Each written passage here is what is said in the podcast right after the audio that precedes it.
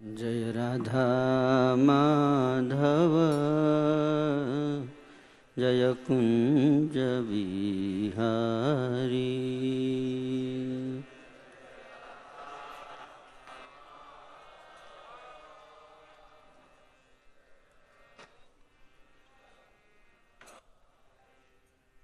जय राधा माधव। कुञ्ज बिहारी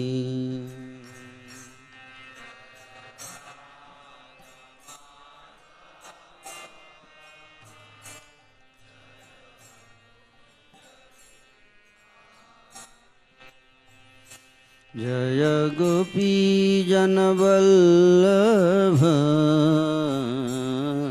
जय गिरिवरधारी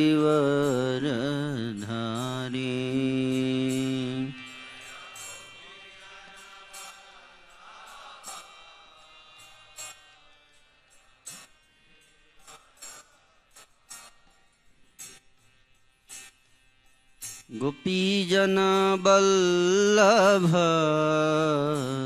जय गिरिवरधारी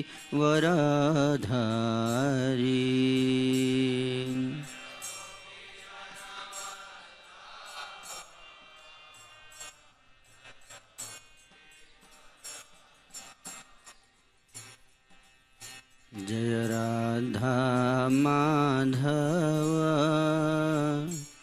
जय कुञ्ज बिहारी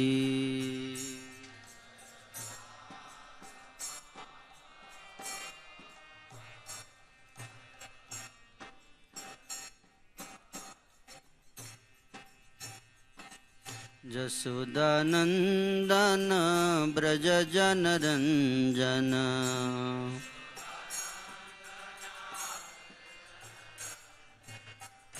यशोदानन्दन व्रज जनरञ्जन।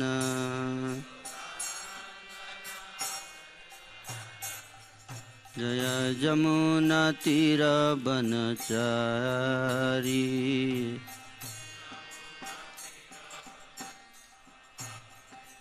जय जमुनतिरवनरी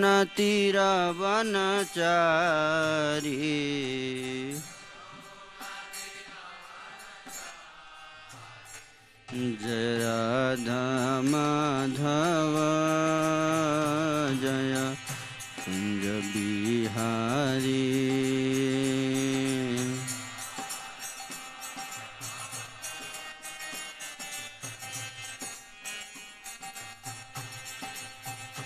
जय गोपीजनवल्लभ जय गिरिवरधारी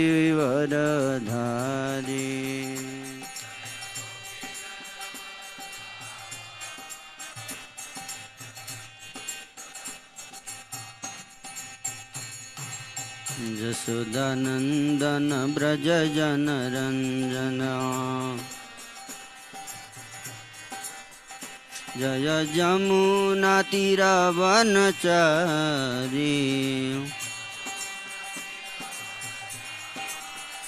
जय जमुनातिरवनचारी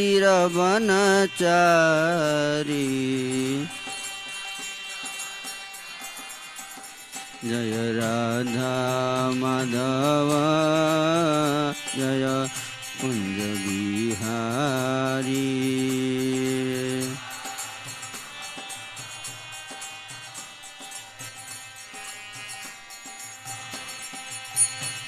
बिहारी हरे कृष्ण हरे कृष्ण कृष्ण कृष्ण हरे हरे हरे राम हरे राम राम राम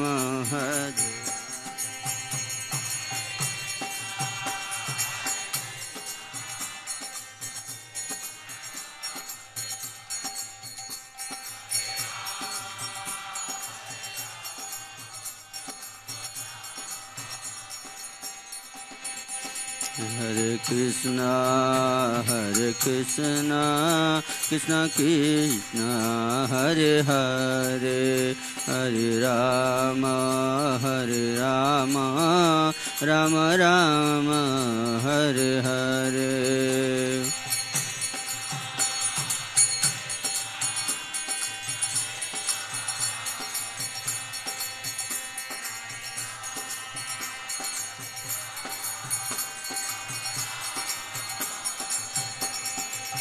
जय राधा पार्थ सारथी राधा पार्थ सारथी राधे।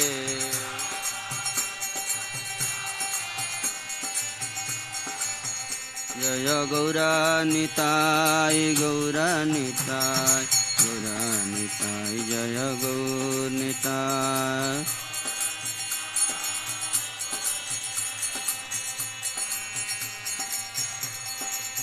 जय सीताराम लक्ष्मण हनुमान सीताराम लक्ष्मण हनुमान।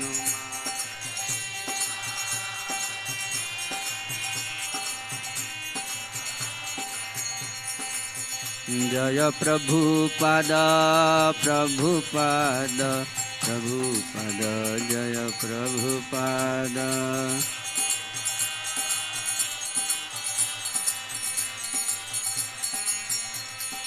हरि बोल हरि बोल हरि बोल, गौरा हरि बोल।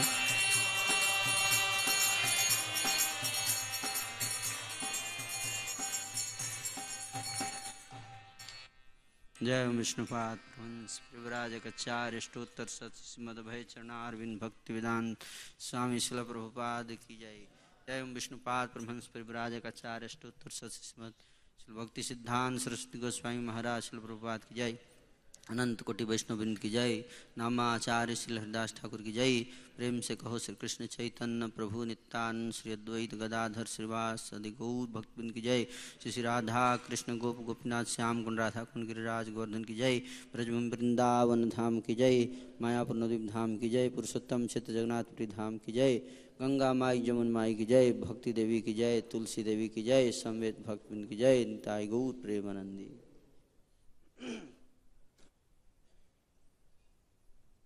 ओम नमो भगवते वासुदेवाय।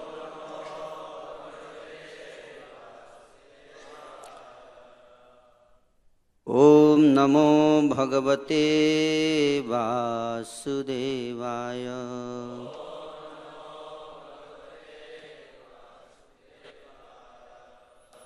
ॐ नमो भगवते वासुदेवाय।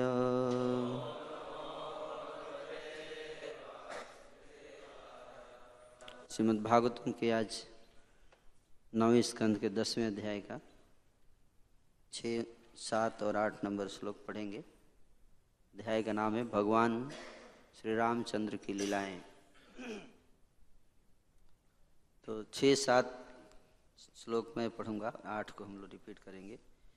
जो लोग कबीर समित धनुरई समुग्रम सीता स्वयं स्वयंवर गृह त्रिशतोपनीतम। आदाय बालगजलील इवेक्षुयष्टिं सज् सज्जयीकृतं नृपवृकृष्य भवञ्जमध्ये जित्वानुरूपगुणशीलवयोङ्गरूपां सीताभिधां श्रियमुरस्यभिलब्धमानाम् मार्गे व्रजन् भृगुपतिर्व्यनयत्प्ररूढं दर्पं महीमकृतयस्त्रिरराजबीजाम्। अर्थ अनुवाद। हे राजन, भगवान रामचंद्र की लीलाएँ हाथी के किसी बच्चे के समान अत्यंत अद्भुत थी। उस सभा भवन में, जिसमें सीता देवी को अपने पति का चुनाव करना था। उन्होंने इस संसार के वीरों के बीच भगवान शिव के धनुष को तोड़ डाला। यह धनुष इतना भारी था कि इसे तीन सौ व्यक्ति उठाकर लाए थे। लेकिन भगवान श्री रामचंद्र ने इसे मोड़कर डोरी चढ़ाई और बीच से उसे वैसे ही तोड़ डाला। जिस तरह हाथी का बच्चा गन्ने को तोड़ देता है, इस तरह भगवान ने सीता देवी का पाड़ी ग्रहण किया, जो उन्हीं के समान दिव्य रूप, सौंदर्य, आचरण, आयु तथा स्वभाव से युक्त थीं। दरअसल वे भगवान के वक्षस्थल पर सतत विद्यमान लक्ष्मी थीं। प्रतियोगियों की सभा में से उन्हें जीतकर उसके मायके से लौटते हुए भगवान श्री रामचंद्र को परशुराम मिले। यद्यपि परशुराम अत्यंत घमंडी थे, क्योंकि उन्होंने इस पृथ्वी को इक्कीस बार राजाओं से विहीन बनाया था, किंतु वे क्षत्रिय वंशी राजा भगवान श्री राम से पराजित हो गए। अभी आठवां श्लोक है। यह सत्यपास परिवीत पितुर्निदेशम।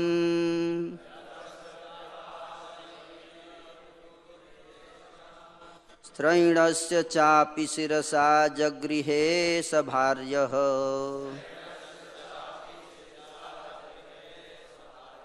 राज्यं श्रियं प्रणयिनः सुहृदो निवासम्।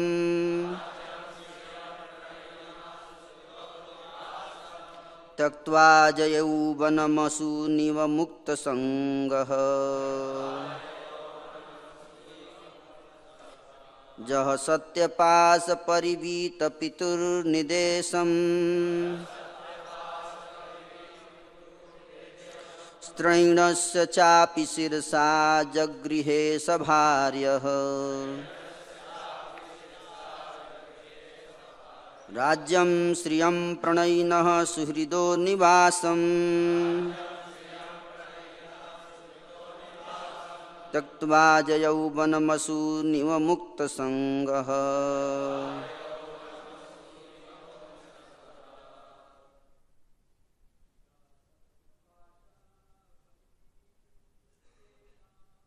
सत्यपास्तपरिवीतपितुर्निदेशम्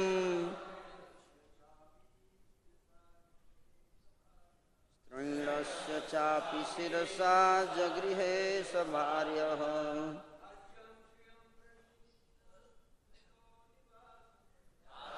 श्रियं प्रणयिनः सुहृदो निवासम्।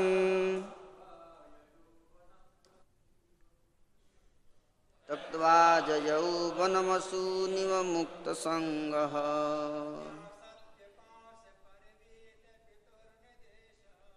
सत्यपाशपरिवीतपितुर्निदेशम्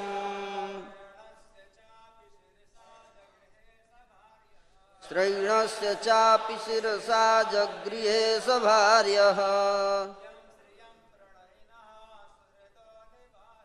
राज्यं श्रियं प्रणयिनः सुहृदो निवासम् त्यक्त्वा जयौ वनमसु निमुक्तसङ्गः यः सत्यपाशपरिवीतपितुर्निदेशम् शैणस्य चापि शिरसा जगृहे सभार्य राज्यं श्रियं प्रणयिनः सुहृदो निवासम्। तत्वा जयौवनमसुनिवमुक्तसङ्गः य सत्यपाशपरिवीत पितुर्निदेशम् श्रैणस्य चापि शिरसा जगृहे स भार्यः राज्यं श्रियं प्रणयिनः सुहृदो निवासम्। त्यक्त्वा जयौवनमसूनिवमुक्तसङ्गः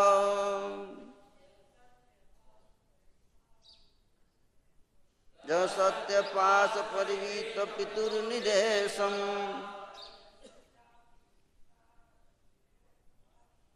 स्त्रैस्य चापि शिरसा जगृहे स भार्यः राज्यं श्रियं प्रणयिनः सुहृदो निवासम्। त्यक्त्वा जयौवनमसूनिवमुक्तसङ्गः माता जी। न सत्तपास परिवीत पितुर्निदेशम्। ऋणस्य चापि शिरसा जगृहे सभार्यः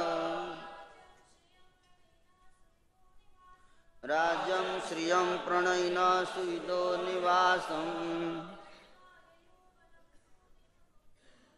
तक्त्वा ययौवनमसूनिममुक्तसङ्गः जह सत्यपाशपरिवीतपितुर्निदेशम्। त्रैणस्य चापि शिरसा जगृहे सभार्यः। राज्यं श्रियं प्रणयिनः सुहृदो निवासम् त्यक्त्वा जयौ वनमसूनिममुक्तसङ्गः सत्यपाशपरिवीतपितुर्निदेशम् त्रैणस्य चापि शिरसा जगृहे सभार्यः।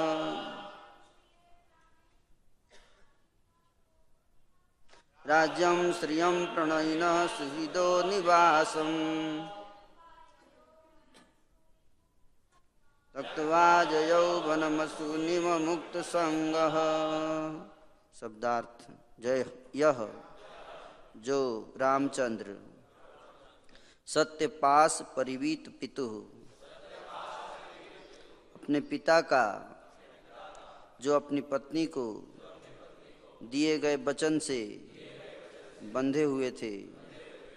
निदेशम आदेश, स्त्रीणस्य स्त्री अनुरक्त, च भी अपि निसंदेह, सिरसा सिर पर जगृहे स्वीकार किया। सभार्य अपनी पत्नी सहित राज्यम राज्य श्रियम ऐश्वर्य प्रणय संबंधी जन सुहृद, मित्रगण निवासम निवास त्यक्वा त्याग कर जयऊ चले गए वनम वन को असून, प्राण, इव, सदृश, मुक्त संग, मुक्त जीव। अनुवाद तात्पर्य शिल प्रभुपाद जी के द्वारा, शिल प्रभुपाद की जय।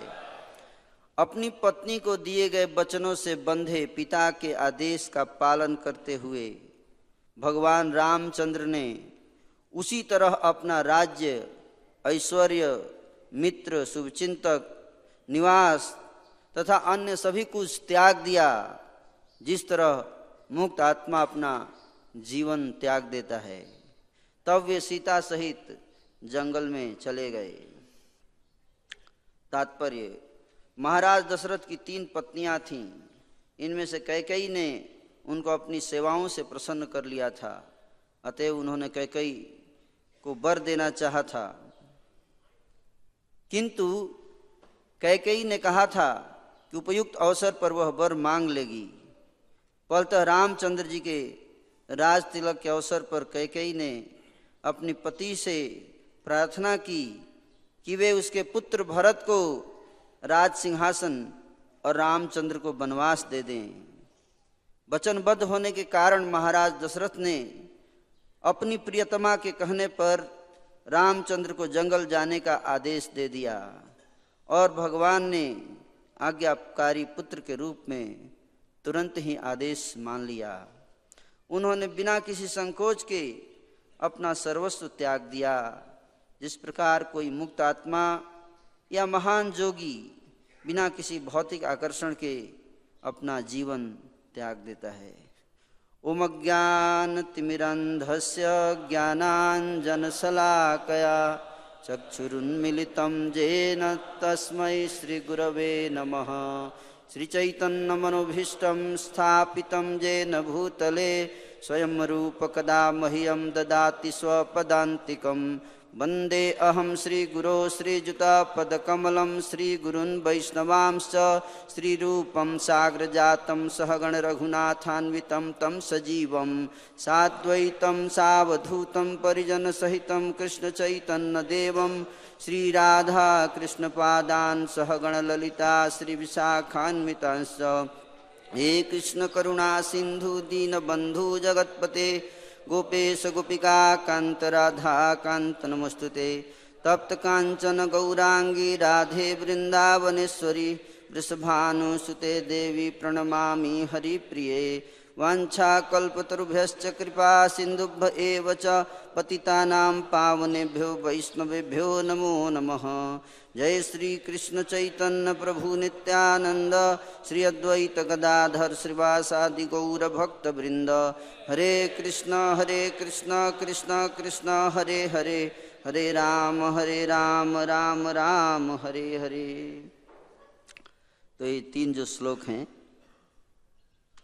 हे राजन, भगवान रामचंद्र की लीलाएँ हाथी के किसी बच्चे के समान अत्यंत अद्भुत थीं। सुखदेव गोस्वामी महाराज परीक्षित को भगवान श्री रामचंद्र की लीला को संक्षेप में वर्णन कर रहे हैं।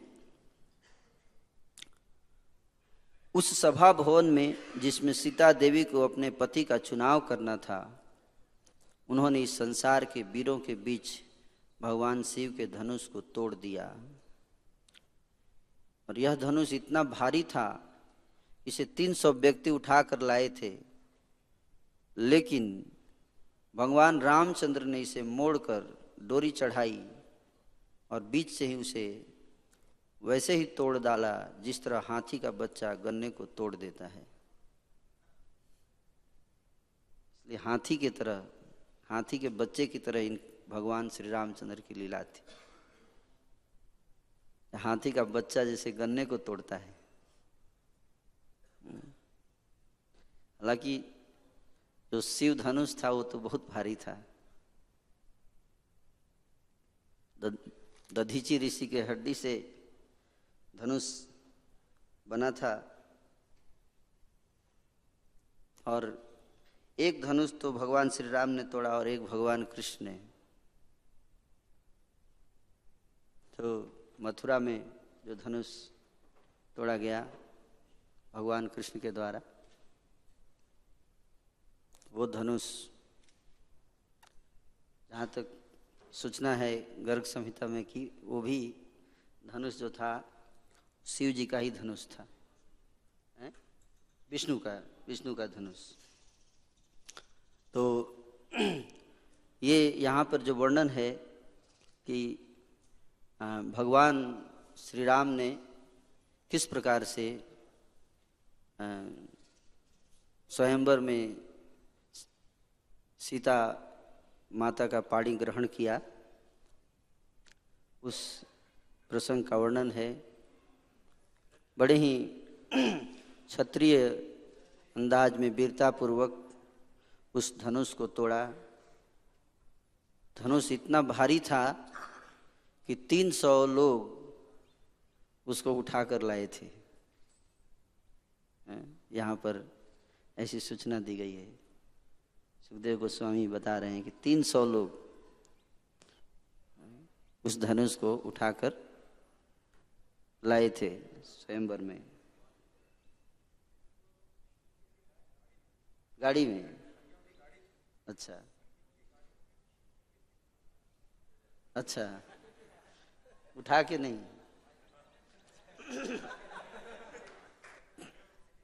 तो ये एडिशनल इंफॉर्मेशन है है ना? जो जानना बहुत ज़रूरी है है ना? क्योंकि इससे और विस्तार से समझ पाते हैं। जीतामृत प्रभु बोल रहे हैं कि गाड़ी में पहिए की गाड़ी थी उस पहिए की गाड़ी पर धनुष को रखा गया और उस गाड़ी को तीन सौ लोग खींच के लाए। ऐसा ऐसा कार्ट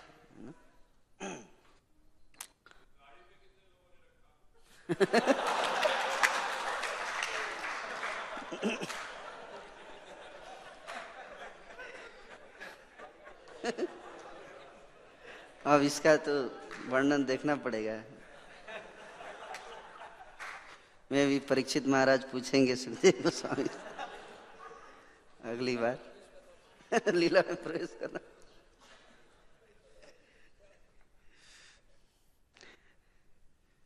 तो वासुदेव घोष जी कहते हैं, जय जय जगन्नाथ सचिरनंदन त्रिभुवने करे जार चरण बंदन श्री चैतन्य महाप्रभु कहते हैं कि जगन्नाथ और सची के नंदन को जय जयकार हो। केहू बोले, पूरबे रावण बधिला। श्री चैतन्य महाप्रभु पूर्व काल में श्री रामचंद्र के रूप में अवतार लेकर रावण का वध किए। और द्वापर युग में हम्म, भगवान कृष्ण के रूप में गोलोकेर वैभव लीला प्रकाश करीला। तो वो श्री रामचंद्र जी जो रावण का वध किए त्रेता युग में वही श्री रामचंद्र जी द्वापर युग में वही श्री चैतन्य महाप्रभु से ही गौर से ही कृष्ण से जगन्नाथ और से ही श्री राम। है ना? तो भगवान श्री राम श्री चैतन्य महाप्रभु और भगवान श्री कृष्ण में कोई भेद नहीं। एक ही व्यक्ति है। इसलिए जब सार्वभौम भट्टाचार्य को जब अपना षडभुज रूप दिया, दर्शन दिया श्री चैतन्य महाप्रभु ने तो उस षडभुज रूप में थ्री इन वन तीन अवतार तीन रूप एक रूप में दर्शन दिए एक साथ। हम्म, भगवान कृष्ण भगवान श्री राम और भगवान श्री गौरांग महाप्रभु तीनों। एक रूप में। इससे प्रतीत होता है कि तीनों भगवान में कोई भेद नहीं है। एक ही है भगवान। भगवान श्री रामचंद्र ने जब भगवान श्री रामचंद्र वनवास में गए थे तो उन्होंने एक पत्थर को, पत्थर की शिला शिला को उसके ऊपर एक चित्रकारी, यानी कार्विंग कर रहे थे कार्विंग और एक बहुत सुंदर रूप बनाया भगवान श्री रामचंद्र ने, पत्थर के ऊपर ही। तो माता सीता ने पूछा, इतना सुंदर रूप किसका है? कौन है ये? तो भगवान श्री रामचंद्र ने खुलासा किया कि ये मेरा फ्यूचर लीला है। आने वाले समय में कृष्ण के रूप में अवतार लूँगा। सुंदर गोपाल। सुंदर गोपाल के रूप में अवतार लूँगा। और वहाँ पे गाय भी बनाए थे। देखिए, गाय भी चराऊँगा मैं, ना? गोप, गोपी, ग्वाल सब उस चित्र में बनाया था भगवान श्री राम ने। तो इसका अर्थ है कि कोई भेद नहीं है है ना? ये बहुत जाना बहुत ज़रूरी है कि भगवान श्री राम और भगवान कृष्ण में कोई भेद नहीं, है ना? अगर कोई भगवान श्री राम की भक्ति करता है, भगवान श्री राम के से आकर्षित होता है तो वो भगवान कृष्ण को प्राप्त कर सकता है।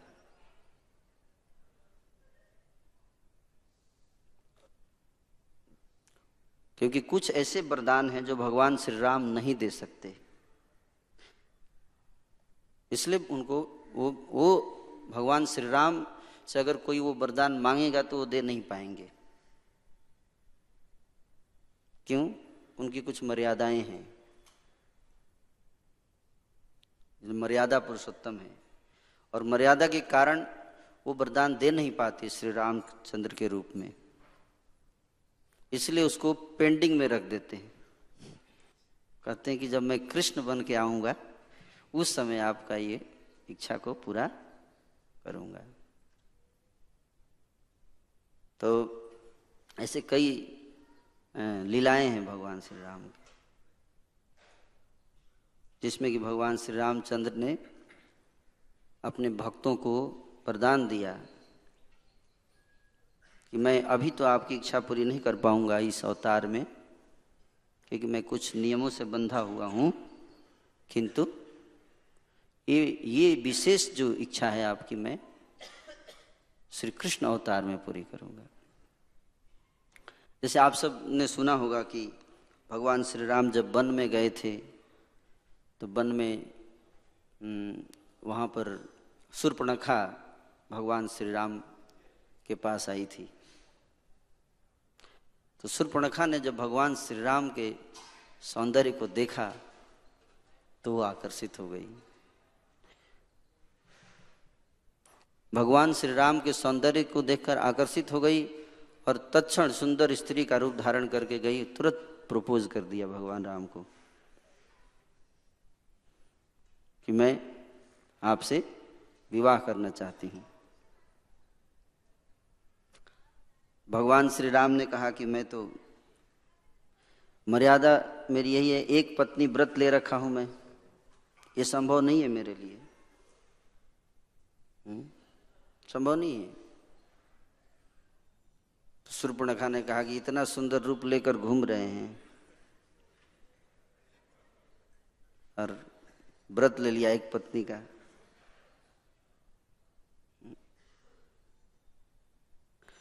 तो सुपर्णखा का इसमें कोई दोष था नहीं।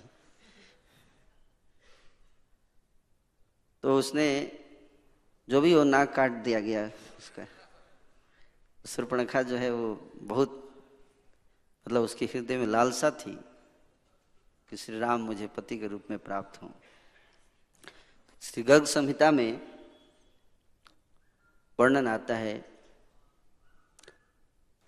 महाराज बहुलाज से पूछते हैं नारद जी से कि इस, है ना, जब कुब्जा को भगवान ने, कुब्जा के साथ जो लीला हुई, उसमें वर्णन आता है कि कुब्जा का पिछले जन्म में ऐसा क्या किया था इसने?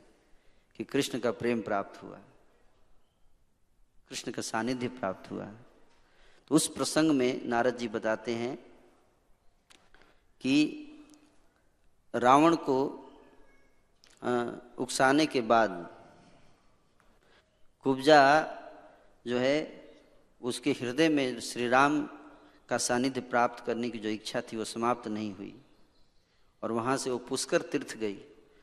और पुष्कर तीर्थ में जाकर लगभग एक हज़ार वर्षों तक उसने तपस्या किया भगवान शिव का। और भगवान शिव को प्रसन्न की। भगवान शिव जब प्रकट हुए तो उसने वरदान मांगा कि मुझे श्री राम पति के रूप में प्राप्त होने चाहिए। ये मेरी इच्छा है। तो भगवान शिव ने वरदान दिया कि अगले अवतार में श्री राम जी फिर आएँगे। इस अवतार में तो चांस नहीं है। लेकिन अगले अवतार में कृष्ण के रूप में आएँगे। उस समय तुम्हारा भी पुनर्जन्म होगा मथुरा में खुबजा के रूप में। और फिर तुम्हारा हाँ, तुम्हारी इच्छा को पूरी करेंगे। उसी तरह से जो जब भगवान वापस आए अयोध्या में वनवास के बाद तो वहाँ पे अयोध्या में एक धोबी था, धोबी, जिसने सीता के ऊपर लांछन लगाया था।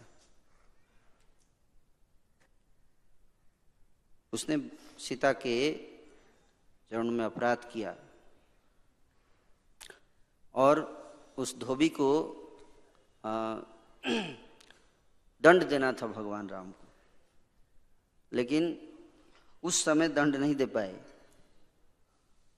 इसलिए वही धोबी जो है दोबारा प्रकट हुआ, मथुरा में आया। श्री गर्ग संहिता में इसका वर्णन है। वो धोबी दोबारा मथुरा में आया और फिर से बदमाशी किया। क्योंकि भगवान जब मथुरा में जा रहे थे तो जब जा रहे थे तो धोबी भी जा रहा था कपड़े लेकर। तो भगवान ने कहा कि कपड़ा एक दो दे दो हम लोग को हम लोग को भी कपड़ा दो एक एक दो।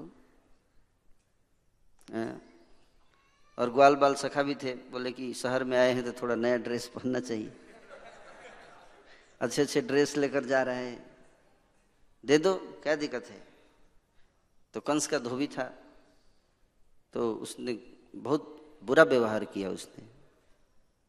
उसने गाली दिया। तो भगवान ने क्या किया? उसको तो भगवान तो उसको याद कर रहे हैं पिछले जन्म वाला। इसने सीता के ऊपर लाछन लगाया था, ना? तो ऐसे हाथ से मार के दो खंड कर दिए उसको। ऑन दी स्पॉट है ना? उसी तरह से कुछ ऐसे आश्चर्य हैं जो हमें समझना चाहिए, क्योंकि कई बार भक्त लोग सोचते हैं कि गोपी प्रेम चाहिए तो केवल भगवान कृष्ण ही देंगे, है ना? पर गर्ग संहिता में वर्णन है कि भगवान श्री राम ने बहुत सारी गोपियों को रिक्रूट किया है ना?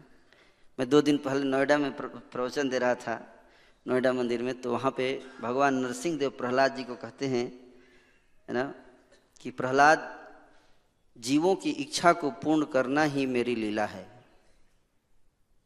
मतलब कि भगवान जो हैं, उनका एक, जो भी लीला होता है, उसका उद्देश्य एक ही होता है वह है जीवों की इच्छा को पूर्ण करना। और जीव कई प्रकार के हैं, है ना? कुछ जीव जो हैं, वो अभक्त हैं, भगवान से विमुख हैं तो उनके लिए भगवान जो है, वो सृष्टि लीला करते हैं, है ना? इसीलिए श्रीमद् भागवत में सुखदेव जी प्रारंभ में सुखदेव गोस्वामी सृष्टि लीला का वर्णन करते हैं। ये जीवों के लिए, उन जीवों के लिए है जो कृष्ण से विमुख हैं। और जो जीव बीच में है, तटस्थ जीव, न, उधर भी देखते हैं, फिर इधर भी देखते हैं, है ना? दोनों, उनके लिए प्रचार लीला। प्रचार लीला, है ना? जैसे इसकॉन संस्था है है ना? और भी कई माध्यम, प्रचार लीला, है ना? और जो जीव भगवान से शुद्ध प्रेम करते हैं, उनके लिए आध्यात्मिक सृष्टि लीला, आध्यात्मिक जगत की लीला। तो भगवान लीला, जो भी लीला करते हैं, उसका उद्देश्य होता है कि जीवात्मा की इच्छा की पूर्ति के लिए। तो पर उस उस प्रोसेस में कुछ लीलाओं में भगवान को भी अतिशय आनंद आता है। भगवान को ज़्यादा आनंद आता है। हम्म, भक्त को भी आनंद आता है और भगवान को भी आनंद आता है है ना? तो यहाँ पर वर्णन है। मैं आपको श्री गर्ग संहिता से कुछ उदाहरण सुनाऊँगा कि कैसे भगवान श्री राम ने कुछ लोगों को गोपी प्रेम प्रदान किया। और एक दो नहीं, यहाँ पे छह वैरायटी के लोगों का वर्णन है जिस, जिनको कि गोपी प्रेम प्रदान किया भगवान श्री राम ने। है ना? कहते हैं, ये उस समय की बात है जब देवता लोग भगवान से मिलने गए, उनके अवतार के लिए उनसे कहने कि, आप अवतार लीजिए, पृथ्वी पर असुरों का आतंक बढ़ गया है, अवतार लीजिए। तो भगवान बता रहे हैं, एडवांस में ही बता रहे हैं कि ये ये लोग इस रूप में अवतार लेंगे। भगवान कहते हैं, ब्रह्मा जी से कहते हैं कि पूर्व के अनेक युगों में जो श्रुतियाँ, मुनियों की पत्नियाँ, अयोध्या की महिलाएँ जग में स्थापित की हुई सीता, जनकपुर एवं कौशल देश की निवासिनी सुंदरियाँ तथा पुलिंद कन्याएँ थीं तथा जिनको मैंने पूर्ववर्ती युग युग में वर दे चुका हूँ। वे सब मेरे पुण्य में ब्रज में गोपी रूप में पधारेंगी और उनके भी अपने अपने यूथ होंगे। यूथ मतलब यूथ फोरम नहीं, यूथ मतलब ग्रुप, है ना? तो केवल भगवान श्री राम ही नहीं, जितने विष्णु, भगवान कृष्ण के, विष्णु के जितने अवतार हैं, वो सब का वर्णन है ऐसा गर्ग संहिता में कि सब लोग गोपी प्रेम प्रदान करने के, वरदान देते हैं। गोपी भाव का। तो यहाँ पर ब्रह्मा जी कहते हैं कि हे पुरुषोत्तम, इन स्त्रियों ने कौन सा पुण्य कार्य किया है तथा इन्हें कौन कौन से बर मिल चुके हैं जिनके फलस्वरूप ये ब्रज में निवास करेंगी? कारण, आपका वह स्थान तो जोगियों के लिए भी दुर्लभ है। तो भगवान कहते हैं, इसके उत्तर में बता रहे हैं कि कौन कौन लोग ब्रज में गोपी बने हुँ? हम्म?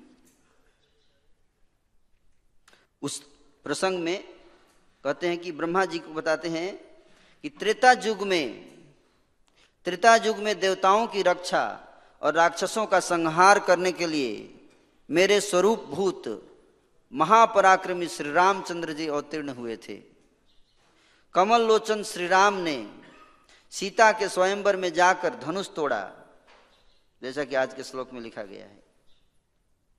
ना? और उन जनक नंदिनी श्री सीता जी के साथ विवाह किया।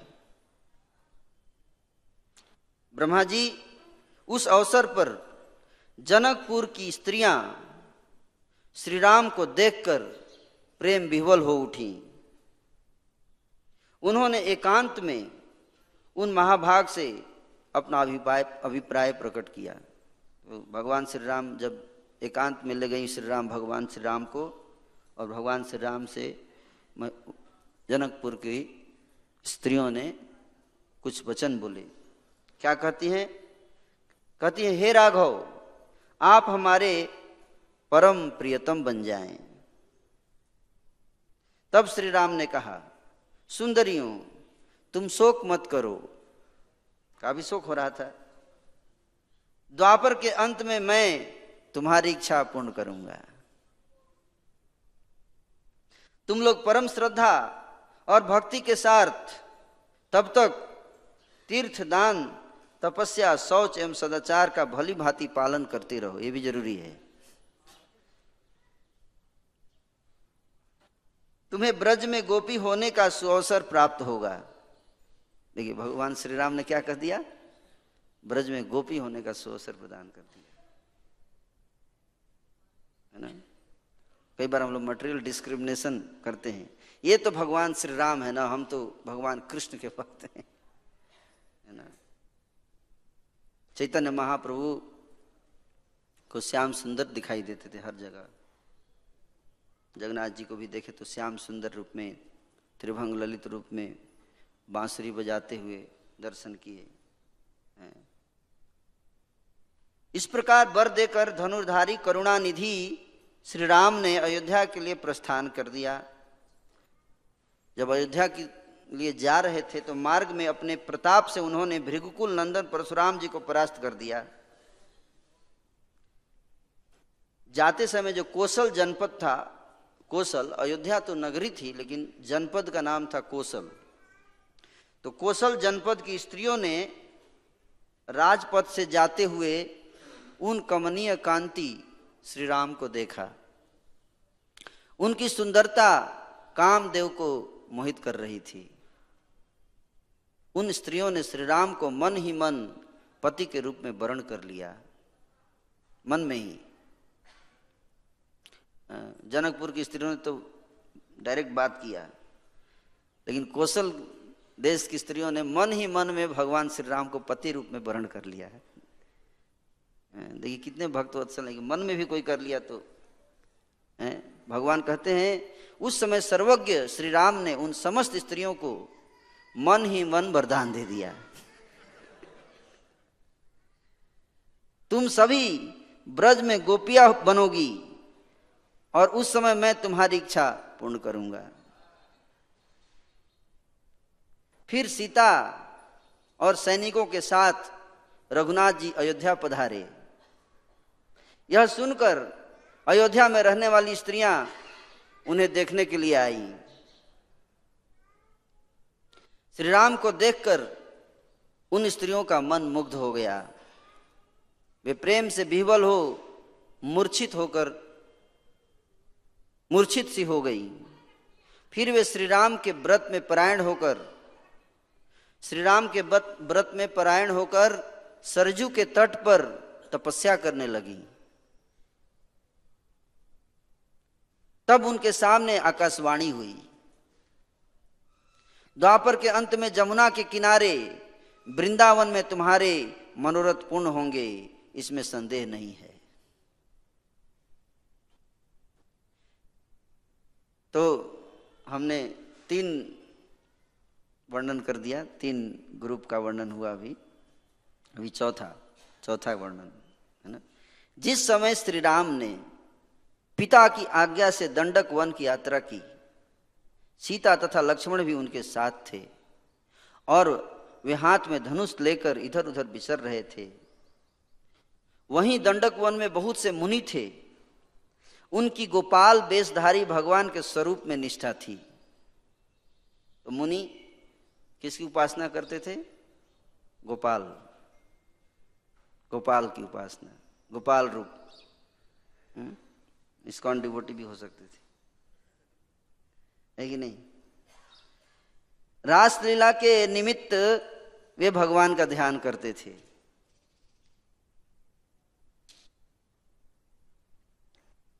उस समय श्री राम की जुआ अवस्था थी। वे हाथ में धनुष बाण धारण किए हुए थे। जटाओं के मुकुट से उनकी विचित्र शोभा थी। अपने आश्रम पर पधारे हुए श्री राम में उन मुनियों का ध्यान लग गया। वे ऋषि लोग गोपाल वेशधारी भगवान के उपासक थे। अतः दूसरे ही स्वरूप में आए हुए श्री राम को देखकर सबके मन में अत्यंत आश्चर्य हो गया। उनकी समाधि टूट गई। और देखा तो करोड़ों काम देवों के समान सुंदर श्री राम दृष्टिगोचर हुए। तब वे बोल उठे, अहो, आज हमारे गोपाल जी आज हमारे गोपाल जी बंसी एवं वेद के बिना ही पधारे हैं।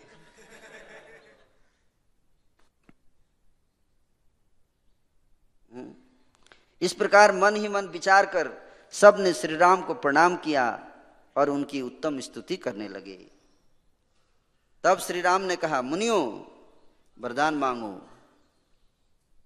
यह सुनकर सभी ने एक स्वर से कहा, जिस भांति सीता आपके प्रेम को प्राप्त है वैसे ही हम भी चाहते हैं।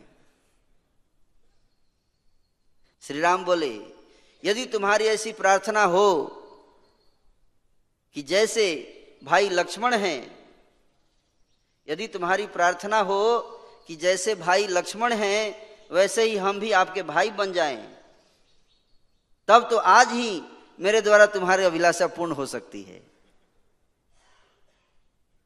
किंतु तुमने तो सीता के समान होने का वर मांगा है। अतः यह वर महान, कठिन और दुर्लभ है। क्योंकि इस समय मैंने एक पत्नी व्रत धारण कर रखा है। मैं मर्यादा की रक्षा में तत्पर रहकर मर्यादा पुरुषोत्तम भी कहलाता हूँ। अतः तुम्हें मेरे वर का आदर करके द्वापर के अंत में जन्म धारण करना होगा। और वहीं मैं तुम्हारे इस उत्तम मनोरथ को पूर्ण करूँगा। इस प्रकार वर देकर श्री राम स्वयं पंचवटी पधारे। तो कितना ग्रुप का हो गया? चार ग्रुप, अभी पांचवा। पंचवटी पधारे और वहाँ पर पर्ण कुटी में रहकर वनवास की अवधि पूरी करने लगे। उस समय भीलों की स्त्रियों ने उन्हें देखा? भील, कोल भील जो जंगल में होते हैं, उनकी स्त्रियों ने श्री रामचंद्र जी को देखा। उनमें मिलने की उत्कट इच्छा उत्पन्न होने के कारण वे प्रेम से विह्वल हो गई। यहाँ तक कि श्री राम के चरणों की धूल मस्तक पर रखकर अपने प्राण छोड़ने की तैयारी करने लगी। उस समय श्री राम ब्रह्मचारी के वेश में वहाँ आए। किस वेश में? ब्रह्मचारी का वेश धारण करके आए उन स्त्रियों के पास। और इस प्रकार बोले, स्त्रियों, तुम व्यर्थ ही प्राण त्यागना चाहती हो। ऐसा मत करो। द्वापर के शेष होने पर वृंदावन में तुम्हारा मनोरथ पूर्ण होगा। इस प्रकार का आदेश देकर श्री राम का वह ब्रह्मचारी रूप वहीं अंतर्हित हो गया। तो पाँच हो गया। एक और। तत्पश्चात श्री राम ने सुग्रीव आदि प्रधान बानरों की सहायता से लंका में जाकर रावण प्रभृति राक्षसों को परास्त किया। फिर सीता को पाकर पुष्पक विमान द्वारा अयोध्या चले गए। राजा धीराज श्री राम ने लोक अपवाद के कारण सीता को वन में छोड़ दिया। अहो, भूमंडल पर दुर्जनों का होना बहुत ही दुखदाई है। दुर्जन के कारण ही छोड़े ना। दुर्जन धोबी दुर्जन है। जब जब कमल लोचन श्री राम यज्ञ करते थे, तब तब विधि पूर्वक सुवर्णमयी सोने की सीता की प्रतिमा बनाई जाती थी। यज्ञ में पत्नी को साथ में बैठना पड़ेगा, नहीं तो यज्ञ नहीं कर सकते। सीता जंगल में थी, वन में इसलिए भगवान श्री राम सोने की प्रतिमा सीता की बनाकर बैठकर साथ में यज्ञ करते थे। इसलिए श्री राम भवन में यज्ञ सीताओं का एक समूह ही एकत्र हो गया जब भी यज्ञ करते थे एक सीता और सारी सीता को श्री राम के भवन में रखा जाता था यज्ञ के बाद, लाइन में, एक लाइन में, ऐसे। वे सभी दिव्य चैतन्य घन स्वरूपा होकर श्री राम के पास गई एक दिन। रूप धारण करके चलते हुए गई सारी यज्ञ सीता। उस समय श्री राम ने उनसे कहा, प्रियाओं, मैं तुम्हें स्वीकार नहीं कर सकता। वे सभी प्रेम परायणा सीता मूर्तियाँ दशरथ नंदन श्री राम से कहने लगी, ऐसा क्यों? हम तो आपकी सेवा करने वाली हैं। हमारा नाम भी मिथिलेश कुमारी सीता ही है। और हम उत्तम व्रत का आचरण करने वाली सतियाँ भी हैं। फिर हमें आप ग्रहण क्यों नहीं करते? यज्ञ करते समय हम आपकी अर्धांगिनी बनकर निरंतर कार्यों का संचालन करती रही हैं। आप धर्मात्मा और वेद के मार्ग का अवलंबन करने वाले हैं। यह अधर्म पूर्व पूर्ण बात आपके श्रीमुख से कैसे निकल रही है? यदि आप स्त्री का हाथ पकड़कर उसे त्यागते हैं तो आपको पाप का भागी बनना होगा। श्री राम बोले, सतियों तुमने मुझसे जो बात कही है, वह बहुत ही उचित और सत्य है। परंतु मैंने एक पत्नी व्रत धारण कर रखा है। सभी लोग मुझे राज ऋषि कहते हैं, अतः नियम को छोड़ भी नहीं सकता। एकमात्र सीता ही मेरी सहधर्मिणी है, इसलिए तुम सभी द्वापर के अंत में श्रेष्ठ वृंदावन में पधारना, वहीं तुम्हारी मनकामना पूर्ण करूँगा। तो ये छह ग्रुप हो गया, है ना? और समय भी समाप्त हो गया है, देखिए। है ना? तो इसलिए यहीं विराम दूँगा। हरे कृष्णा। तो मैं संदेश ये है कि भगवान श्री राम भगवान कृष्ण, इसको भौतिक दृष्टि से भेद करना उचित नहीं है। हमें बहुत सावधान रहना चाहिए, है? तो भगवान श्री राम की कृपा से कृष्ण प्रेम प्राप्त होता है। है ना? जैसे दंडक वन के ऋषियों को प्राप्त हुआ। तो यहीं भी विराम दूँगा। और जितामृत प्रभु हैं और बाकी वरिष्ठ भक्त हैं, कुछ अपना, है ना सजेशन और इम्प्रूवमेंट बताएँ, कुछ ऐड करें कमेंट दें। हरे कृष्णा, बहुत बहुत धन्यवाद। तो ये सुंदर गोपाल दास हैं, इसलिए राम कथा में सुंदर गोपाल की ही कथा सुनाई है तो बहुत अच्छा विश्लेषण किया है। कि राम की कृपा से कृष्ण प्रेम प्राप्त होता है। आज के श्लोक में एक तो मैंने विचार किया कि इसमें बताया गया है कि भगवान राम वन में गए तो उन्होंने ये सब त्याग दिया। राज्य है, संपत्ति है और जो संबंधी हैं, मित्र हैं और निवास है, सबका त्याग कर दिया। कैसे त्यागा? जैसे कोई प्राणों का त्याग करे, न प्राणों के समान प्रिय। ये सब कुछ जो है उनके लिए प्राणों के समान प्रिय थे, उन्होंने त्याग करके और बन गए। तो प्राण कितने होते हैं? पंच प्राण, पाँच प्राण हैं। तो मैं देख रहा था कितने यहाँ पर बताए गए हैं। राज्यम एक है, दूसरा श्रियम, तीसरा प्रणयन, चौथा सुहृदो और पांचवा निवासम।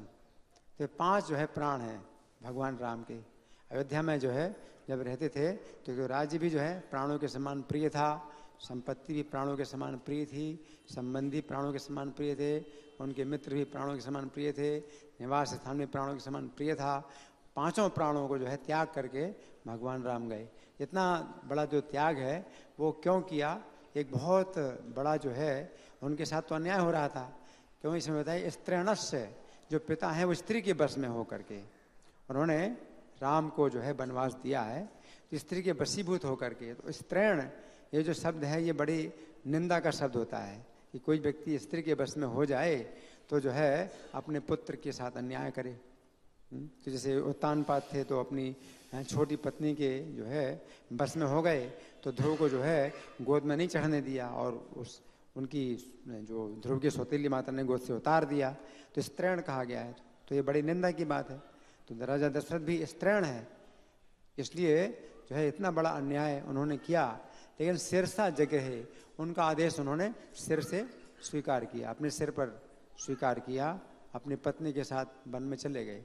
लेकिन फिर दूसरा जो शब्द है, सत्य पास परिवीत पिता, जो पिता हैं, वो सत्य के बंधन में बंधे हुए हैं। तो सत्य के बंधन में बंधे हैं पिता तो विशेष रूप से वो जो है, स्त्री के बस में नहीं है, स्त्री से नहीं बंधे हैं।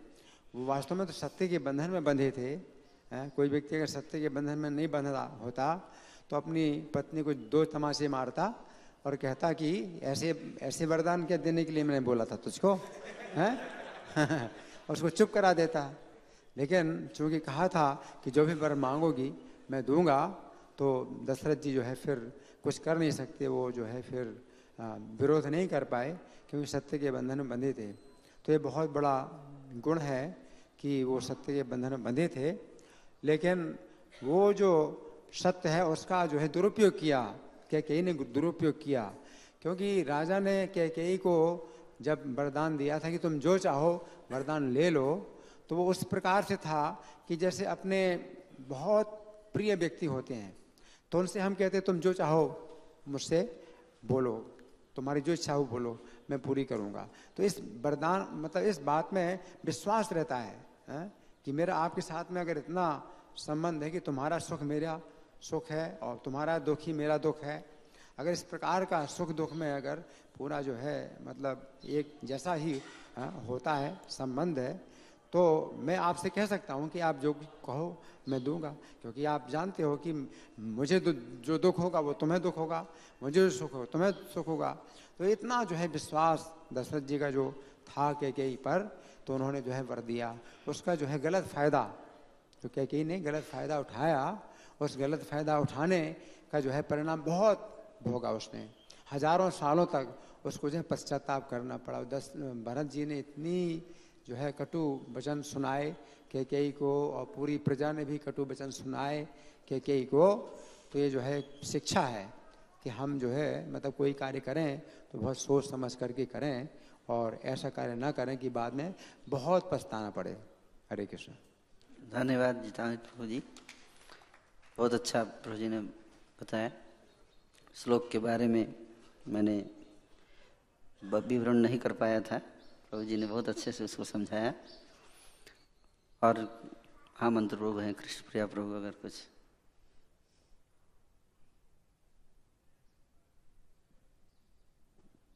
वैसे प्रभु जी कह रहे हैं कैकई निंदनीय वस्तु नहीं है।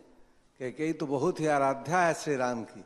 क्योंकि अगर कैकई नहीं होती तो वन में नहीं जाते। वन नहीं जाते तो राम की लीला नहीं होती।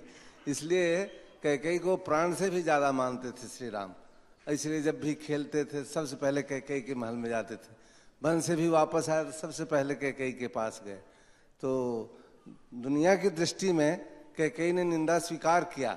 लोग उसको कहेंगे कैकई ने देखो, एक उल्टा है, इसने वरदान दे दिया, राम को हटा दिया यहाँ से। लेकिन ऐसी बात नहीं थी। कैकई भगवान श्री राम को सबसे ज़्यादा प्रेम करती थी और उनकी इच्छानुकूल ही उसने उन्हें ये बर मांग करके उन्हें वन में भेजा था। क्योंकि राम में, रामलीला में जितने भी हैं, सब भगवान की कृपा पात्र हैं। और भगवान श्री राम की इच्छा अनुरूप ही उन्होंने कार्य किया था। हरे कृष्ण। थैंक यू प्रभु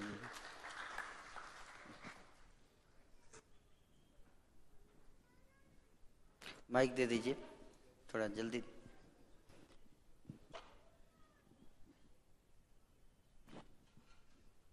हरे कृष्णा प्रभु जी तो हमेशा की तरह बहुत अच्छा आपने सुंदर क्लास दिया। बहुत बढ़िया। थैंक यू और जैसे महामंत्र प्रभु ने बताया है, सच बात है कि कि कई जो है वो तो नहीं चाहती थी ये करना। और पहले उनका ये मीटिंग हुआ और भगवान राम ने उनको कहा क्योंकि भगवान राम जाना चाहते थे वन में। वो इस राजपाट के चक्कर में पढ़ना नहीं चाहते थे। तो कैकई ही थी जो इसको निकाल सकती थी तो कैकई ने कहा कि हाँ मैं निंदा स्वीकार करती हूँ और उनके लिए उन्होंने ये जो है दो वर मांगे। Thank you thank you Prabhu ji. Shridham Prabhu ji, कुछ Shridham Prabhu ji. Thank you so much Hare Krishna, ग्रंथराज Shrimad Bhagavatam की जय। जगत